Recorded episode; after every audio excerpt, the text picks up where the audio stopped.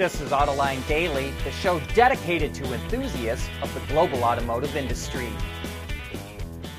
Momentum is clearly building towards Tesla's charging system becoming the standard in North America. After yesterday's show, Rivian announced it's joining Ford and GM in adopting Tesla's North American Charging Standard, or NACS.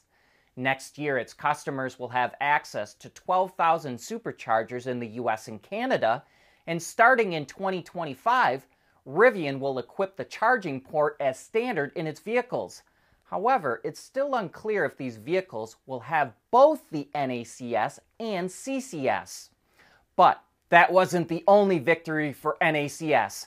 Texas announced it's going to mandate that EV charging companies in the state must include both Tesla's charger and the CCS or combined charging system at their locations if they want to receive EV charger funds.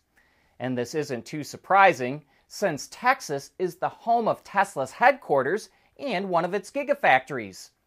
There's also been a flurry of other charging providers saying they'll be adding NACS, and Hyundai says it's considering it too.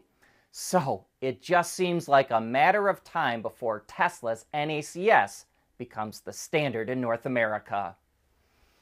To help boost sales, China is extending a tax exemption for the purchase of a new energy vehicle, or NEV, which includes BEVs, plug in hybrids, and fuel cell vehicles.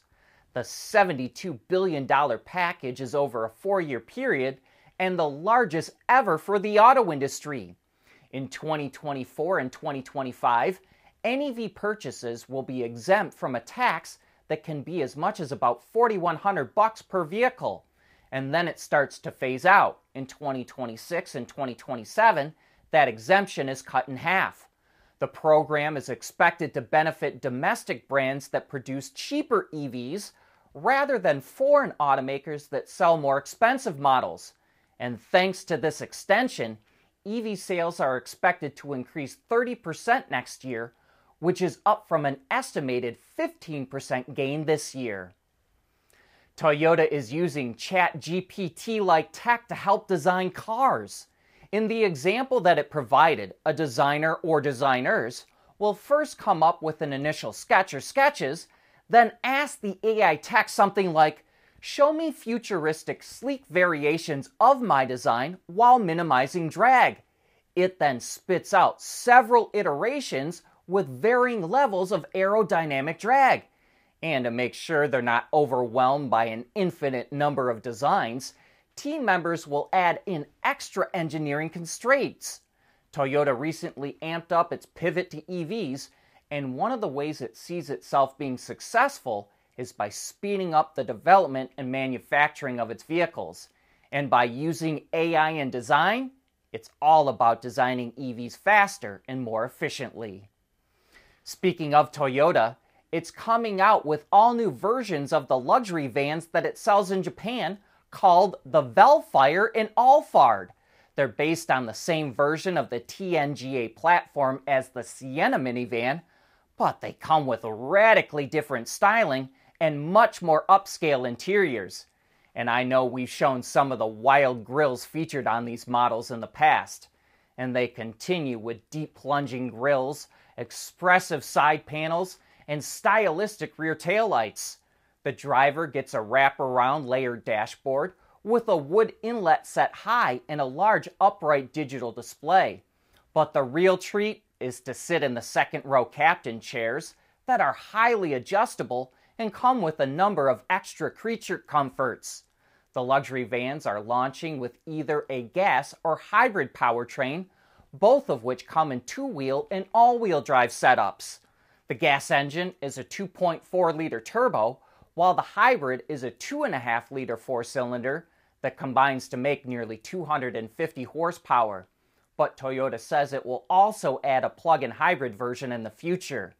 The Vellfire and Alphard go on sale today, and starting prices range between roughly $38 and $63,000. At Schaeffler, we pioneer motion. Electrifying mobility manufacturing smarter, reducing CO2 emissions, making energy production clean. Schaeffler pioneers motion to advance how the world moves.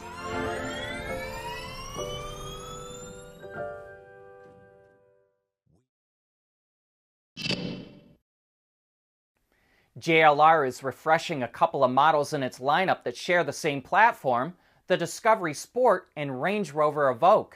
They both get mild exterior styling updates, which is highlighted by a new treatment around the front air curtains.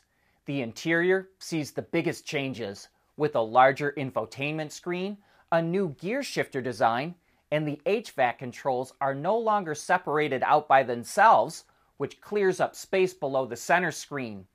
Both the Discovery Sport and the Evoque are powered by a range of gas and diesel mild hybrids, as well as a plug in hybrid that combines a turbocharged 1.5 liter three cylinder engine, an electric motor, and a nearly 15 kilowatt hour battery pack.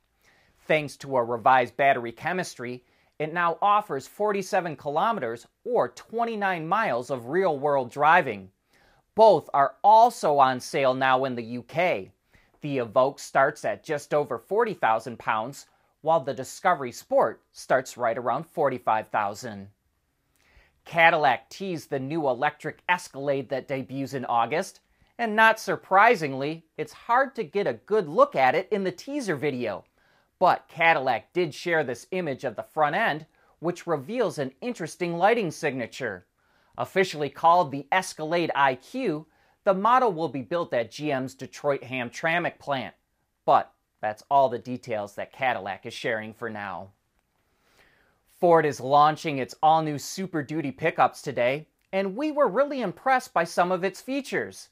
There's not enough time for us to cover all of them, but here's three pieces of tech that we think people that actually use their trucks as trucks will like. The first is what they call hitch assist. It can be a real hassle backing up a truck exactly to the ball of a trailer.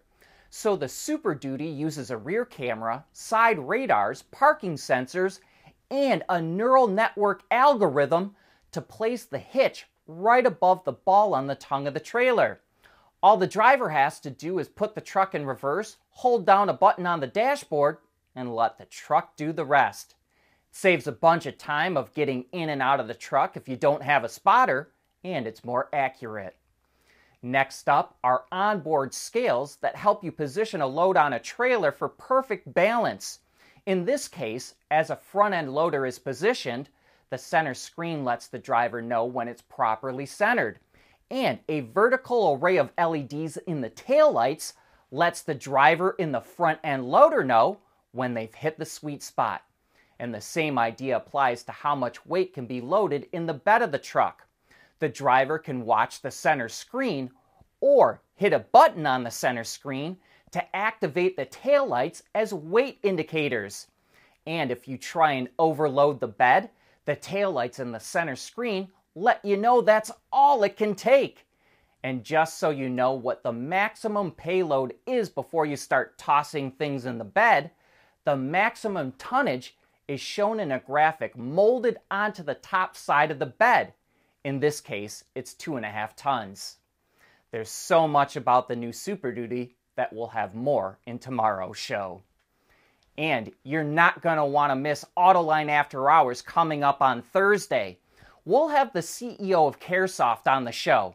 They tear down vehicles for benchmarking, and we bet you're shocked by some of their insights.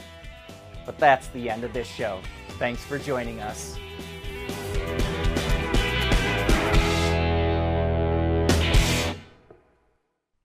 AutoLine Daily is brought to you by Bridgestone, solutions for your journey. Intrepid Control Systems, over the air engineering, boost your game. And by Schaeffler, we pioneer motion. We want to know what drives your testing. OTA, connected car, diagnostics, remote testing. Intrepid Control Systems is here to help you work from anywhere. Intrepid Control Systems, driven by your data.